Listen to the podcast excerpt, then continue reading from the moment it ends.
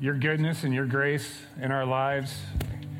We thank you that uh, one day that'll be a true experience for us, that uh, we will be with you. What an awesome thing. And uh, we just pray for a good time together this morning, learning from your word, hearing your good news, and uh, rejoicing together in it. In Jesus' name, amen. There you go. How's everybody doing this morning? It's nice out, right? I don't know about anybody. I love outside. I don't mind meeting out here at all. I know it's a little bit of work. Um, we're so grateful for the people who uh, show up to help out and put everything together. We need more of you, so if that's you, um, if you're available, uh, please see Gregory um, or just put in the connection card. Turn it in. I want to help. That'd be great. I know what some of you are thinking, so I want to put your mind at ease real quick.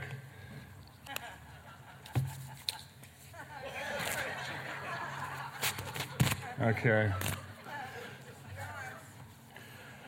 So we've been, uh, we're back in the Gospel of Luke, and we're going to be in chapter 18. It's a little bit of a continuation from what uh, Pastor Bruce talked about last week, in that it's concern on the part of the disciples about when Christ might come and make everything right. Uh, the end of the age, some people might um, indicate it as being. And we're talking about the gospel. The gospel means good news. And like Pastor Bruce likes to tell us, it's good news, it's not good advice. By the way, Pastor Bruce, I failed to let everybody know last hour, Pastor Bruce is preaching for a friend in Missouri. Um, ugh. Well, I don't know what that means because I've never been to Missouri. Um, hopefully, that's a good thing. And uh, he'll be back tomorrow, so it's just kind of a really quick turnaround for him. He appreciates your prayers. But good news. It's not good advice, it's good news. And I see the gospel as kind of three things it's the blessing of what God will take care of for us that we can't take care of for, on our own. His loving heart cares so much for people. And he wants to draw people to himself so desperately that he went to great lengths to make sure, number one, that our sins would be forgiven. I can't, I can't compensate for the way, the, way, the many, many ways that I've failed God, that I've failed other people. And God knows that we're weak in that way, and so He sent Jesus to die on a cross to pay for our sins. And that sacrifice is acceptable to God, uh, and that's good news. Life's hard. Life is really hard. And for some of us, you might be going through a really difficult season now. You may have been through a difficult season. Uh, you may be about to go through a difficult season. And everybody does. And thankfully, when you know Jesus Christ, He goes through it with you. And I can't take care of this life on my own, but I've, uh, I and my family, we've had some tough things to go through, and I'm so grateful for uh, the, the companionship and the care and the support I get from God. And there's one other thing that God takes care of that you cannot take care of on your own, and that is eternity. You can't earn your way into heaven.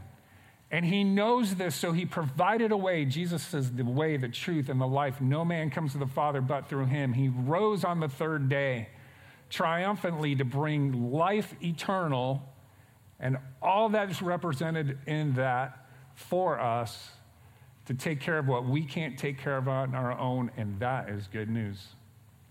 And that's what we hear in the Gospels, uh, even here especially in Luke 18, which hopefully you've had time to turn there.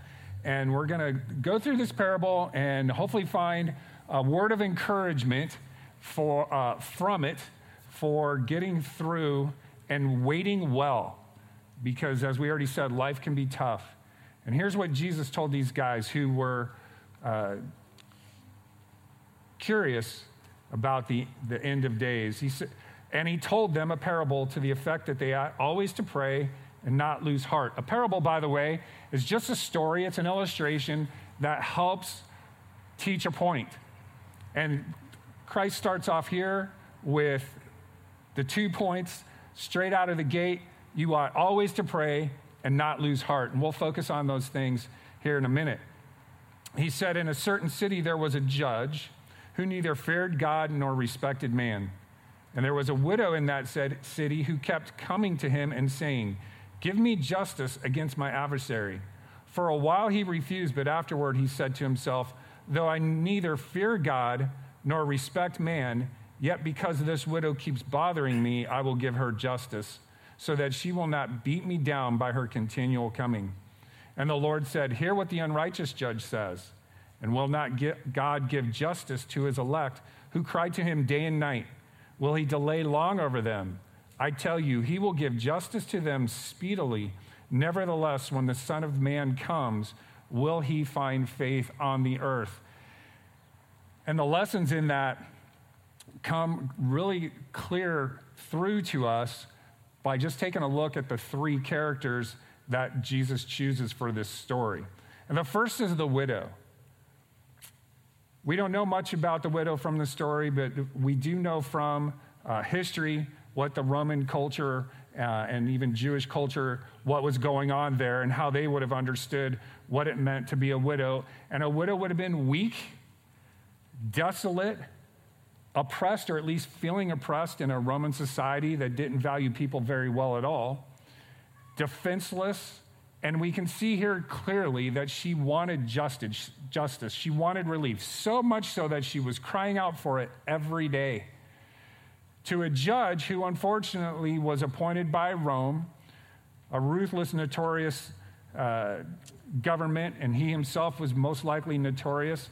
Certainly, we can see from the, pas- the passage that he was indifferent people will be asked sometimes, what's the opposite of love? And we'll say hate, and hate is not the opposite of love. Indifference is. Indifference means to not care. And this guy didn't care much for this lady, he was indifferent, but he ends up answering.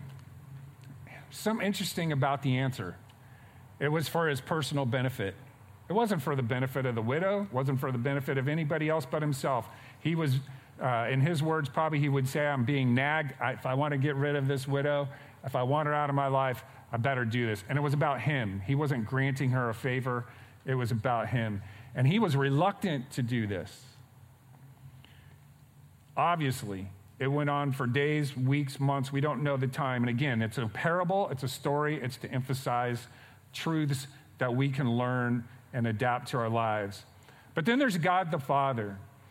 He's sovereign, which means he's in control. It's like a king, but he's a perfect king. He's all powerful. He's sovereign. He's perfect. He's, he's, he's perfect in every respect. He's perfect love. He's perfect care. He's perfect compassion, mercy, goodness, holiness. He's perfect. And in that perfection, even though he's so separated from us, he lovingly listens and cares to his people. So much so that he's even an advocate. And he answers, unlike the unjust judge, he answers to bless. Here's the part, and I know you caught it. It says in there that he will, he will give them justice speedily. And he's committed to justice. But here's the thing about justice and God's justice it's in his time. And being that he's eternal and we are human, and we are limited by time, it's hard for us to understand when he says that I will answer speedily and I will give them justice. And it's that eternal versus human contrast that can make being here waiting really hard. The Bible even says that we suffer for a little while. And it doesn't feel short to us because we're in the middle of it, especially right now in 2020. I think a lot of ways we feel like the widow. We feel weak, desolate, oppressed, defenseless, like we don't have an advocate. And waiting can be hard. It can be hard no matter where we wait because all of us have waited. We've all done it. I took a survey of some friends, and of course, about 9 million people said uh, the longest wait I've ever had is at the DMV. And we've all been there for sure. What about the, uh, somebody said, and I forgot I was there. I didn't even put this on my list. and I was, I was here. Uh, last year, we waited at the border over 10 hours to get back to America. That was quite a thing. No bathrooms, hardly any food around, you know, just carts and stuff. They don't take ATMs. That's a problem. Um, So over 10 hours, that was crazy. A friend of mine said, it was a funny story. He regretted the time that he went to wait in line for the new Cars ride at Disneyland. It was new. He was in that line for a two and a half minute ride for over four hours. But the topper was some friends who uh, were in college in the late 60s. They went to UCLA and they waited in tickets. They waited in line for tickets, for SC tickets, for 18 hours. Now, this is commitment of waiting right here. And then I had to ask her, I mean, who won? She goes, Well, SC won. We were cheated. And I'm sure that's true. Um, and the challenge from the parable to me and you today is that, you know, will we wait well? Will we wait well? We, we know we have to wait. We cry out for justice. If we could, we would snap our fingers and Jesus would come tomorrow. We want out of this place a lot of days in the course of a year. We just, it would be great if he would come through in the immediate. But we're called here to wait well. And waiting well is really, if you think about it, it's a sign of maturity. When you're at the DMV, you know, like, and you're in line and you're, you're with your two and a half year old, and they're having a really tough time waiting the three, four hours, whatever it might have taken you. They're having a tough time. We understand that. We look at that and say, oh, the poor kid, how hard. How, this poor mom had to bring her kid to the DMV. What, uh, we feel sorry. But if the 46 year old's uh, throwing a tantrum and throwing his toys across the floor at the DMV, we look at him and go, that's kind of immature. Waiting well is a sign of maturity. And Jesus is hoping we wait well because at the end he even says, Hey, when I come back, will I find faith on the earth? Will I find a population of people? Will I find a church that has waited well? How do you wait well? It takes faith to wait well. And a certain kind of faith that I see here, three kind of components of faith that help us wait well. And the first one comes from that instruction to always pray in verse one. That's relational faith. We are told in Matthew 22 that the great commandment is to love the Lord your God with all your heart, all your soul, all your mind, all your strength. And that happens when we have a good two way relationship, is what we learned from our good friend Jim Erickson a couple years ago when he preached, and for any of us who have sat under his tutelage. Praying is us relating to God, it's talking to God. And he's saying here, hey, pray always, always pray, always be in good communication with God, all day, every day, seeking wisdom, strength, help, guidance. And here's the problem I think we look at prayer too often as if it's ceremonial or religious instead of relational. It may be those things, but it's first, it's relational. It's understanding that every slice of my day should include God. And if it is, I'm going to be talking with Him. The Bible says that God is with us always in Matthew 28 20. He's always with you. We always have the, Him with us, and it's, we want to be talking to Him. Most of us here have either been on one side or the other of this. You're in a relational situation. You're at lunch with friends. You're sitting at the dinner table with a family, and you, probably none of you, I have my face in my phone. And I pretend like I'm listening, and I respond indifferently, but I'm not talking with. And somebody who cares about the relationship at the table might say, Dad, get out of your phone. Jim, get out of your phone. We're here to talk together. And we treat God the same way too often. We need to have a relationship with God that isn't indifferent, that isn't uh, numb, but that's loving and caring. It's attentive to God all day, every day, seeking wisdom, strength, help, guidance. What if I had a, a son, let's say, who was in his phone, you know, 95% of the day and didn't really communicate with me, but then he did only when he needed something. We wouldn't be too happy about that if we're seeking a love relationship. We want to talk about life. We want to talk about struggles. We want to talk, talk about praise and triumph. We need a, a relational faith with God always. Good two way communication, understanding that it takes that relationship to, to wait well. But he says another thing in verse 1. He says, Do not lose heart. That's an enduring faith. A faith that has courage and resolve that it's never going to quit, no matter how hard life is, because life's going to be hard. Jesus said in the Bible that in the world you will have tribulation. But be of good cheer, I've overcome the world. We have to understand that, that life can be hard. I read an author who wrote that the first fundamental of life, the first fundamental of life is to understand that life will be hard. The first fundamental of life. Sometimes I think we like to pretend or hope or imagine that life with God, especially, would be trouble free, it would be problem free. The exact opposite is true. And so we need endurance. And if you don't feel like enduring, I got a tip for you pray for endurance. You don't feel strong enough or you don't have the wherewithal to endure, pray for courage. It's a weird world, 2020, with COVID, and an election year, with protests, with crime, with division. It's been tough. And Jesus comes to us in the middle of whatever we think about that, whatever struggle, whatever strain, whatever pressure, whatever stress that's putting on us. And he says, Do not lose heart. Have an enduring faith. Prayer is what's going to keep your partnership with Jesus alive. You're in a partnership with Him. Like I said, the gospel, part of the gospel is understanding that God is with you to help you make it through this life. It's not the only thing, but it's an important thing. Is to help you make it through.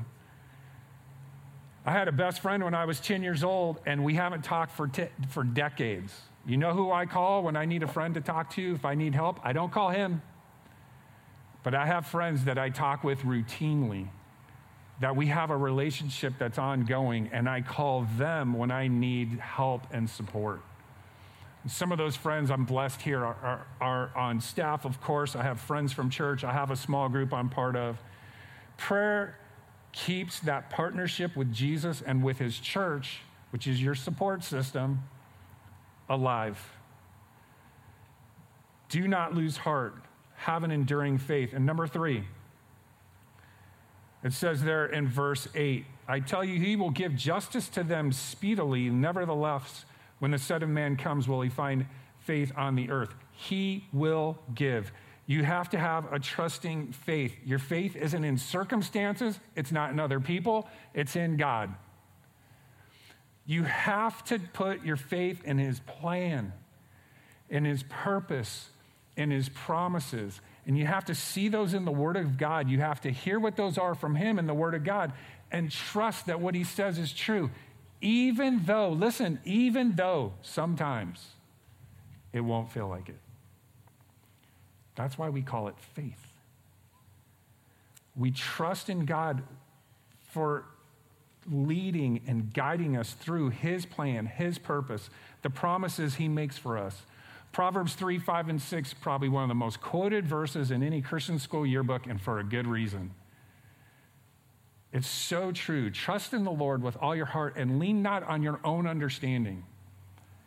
How many days a week do you want your own understanding? How many days a week do you trust in your own understanding to carry you through? The Bible says, don't trust in your own understanding, but in all your ways acknowledge Him and he will direct your paths, all your ways.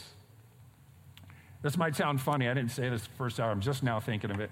I'll go, I've uh, been riding a bike lately, just a little bit, and I'll go on these rides and I'll go places where I kind of know where to go and I'll have options.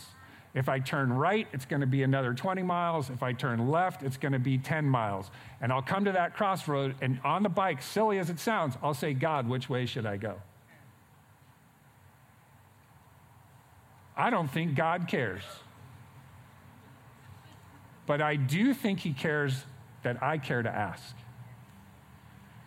And we have moments through the day where we can and should, every slice of time, God should be a part of that. And we need to have that relational faith that saturates our endurance and our trust with persistent prayer.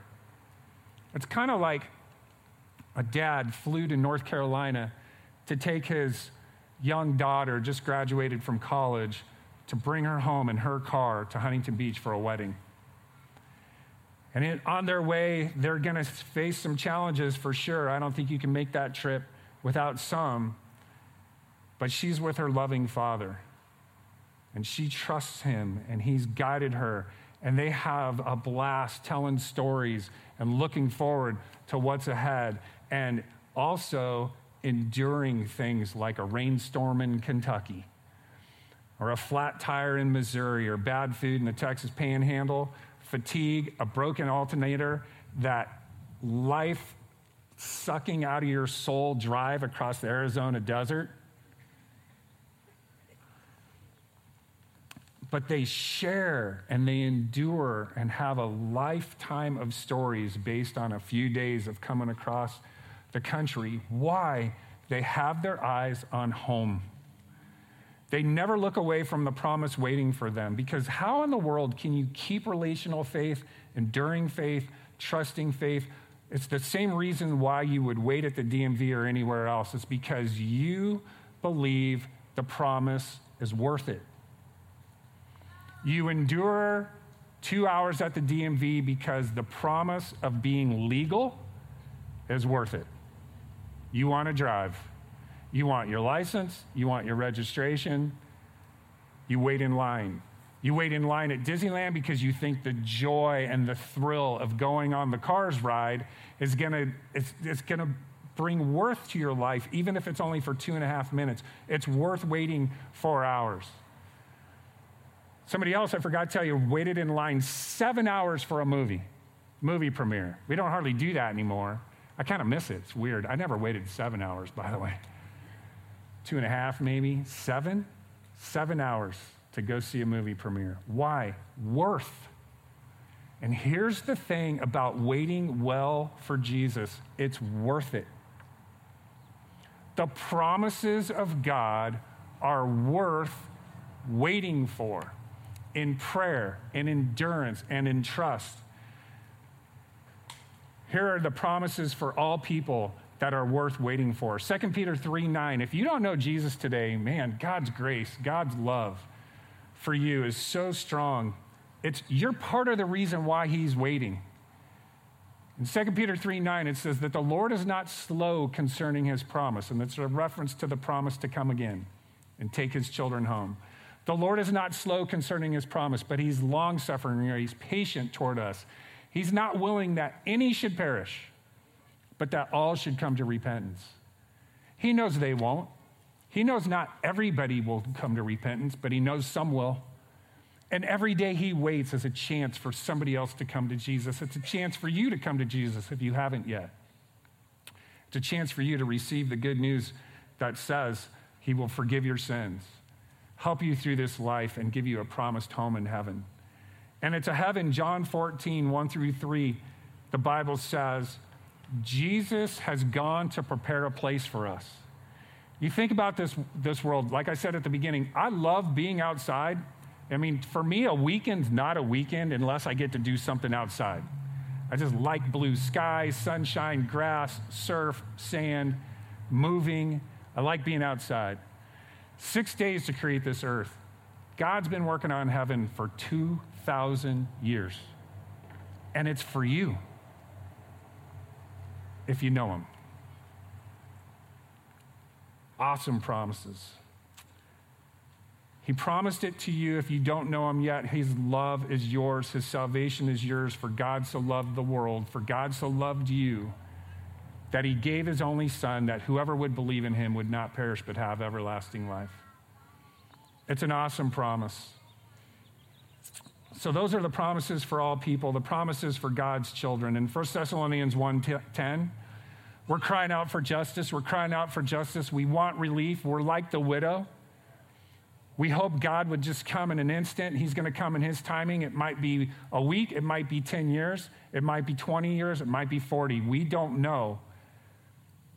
But when He comes, the promise from 1 Thessalonians 1:10 is that He will deliver us from the wrath to come.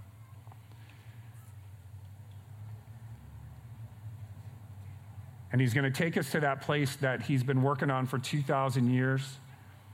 And then in Revelation 21 1 through 4, a promise worth waiting for.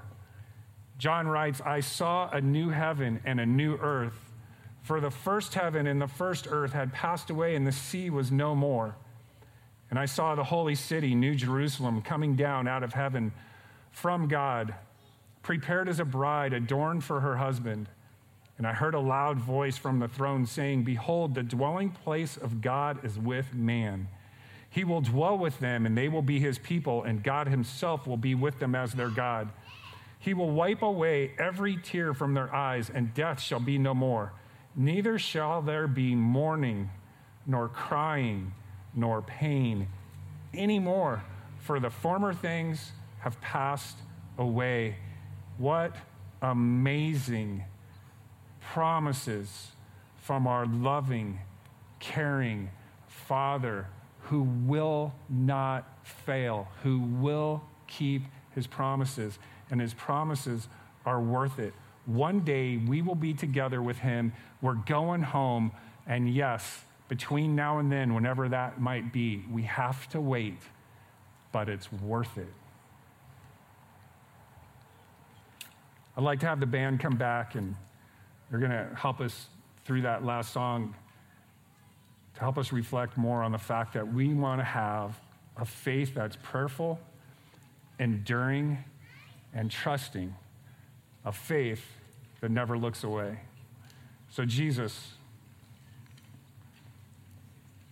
we are so frail and so ignorant if we're honest. And we can't do anything good in this world without you. We certainly can't save ourselves, so we're grateful for our salvation.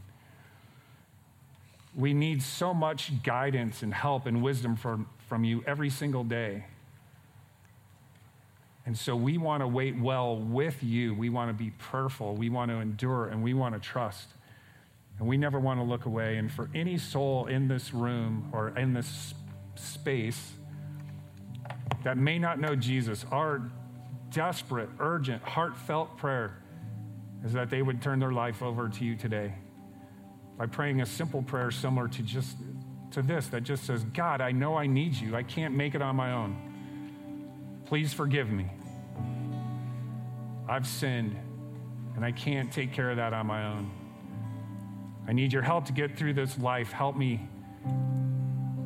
And I need you to be able to, to get me into heaven, This is also something I can't do. So just come into my life and be that promise of salvation. Thank you. In Jesus' name. Amen.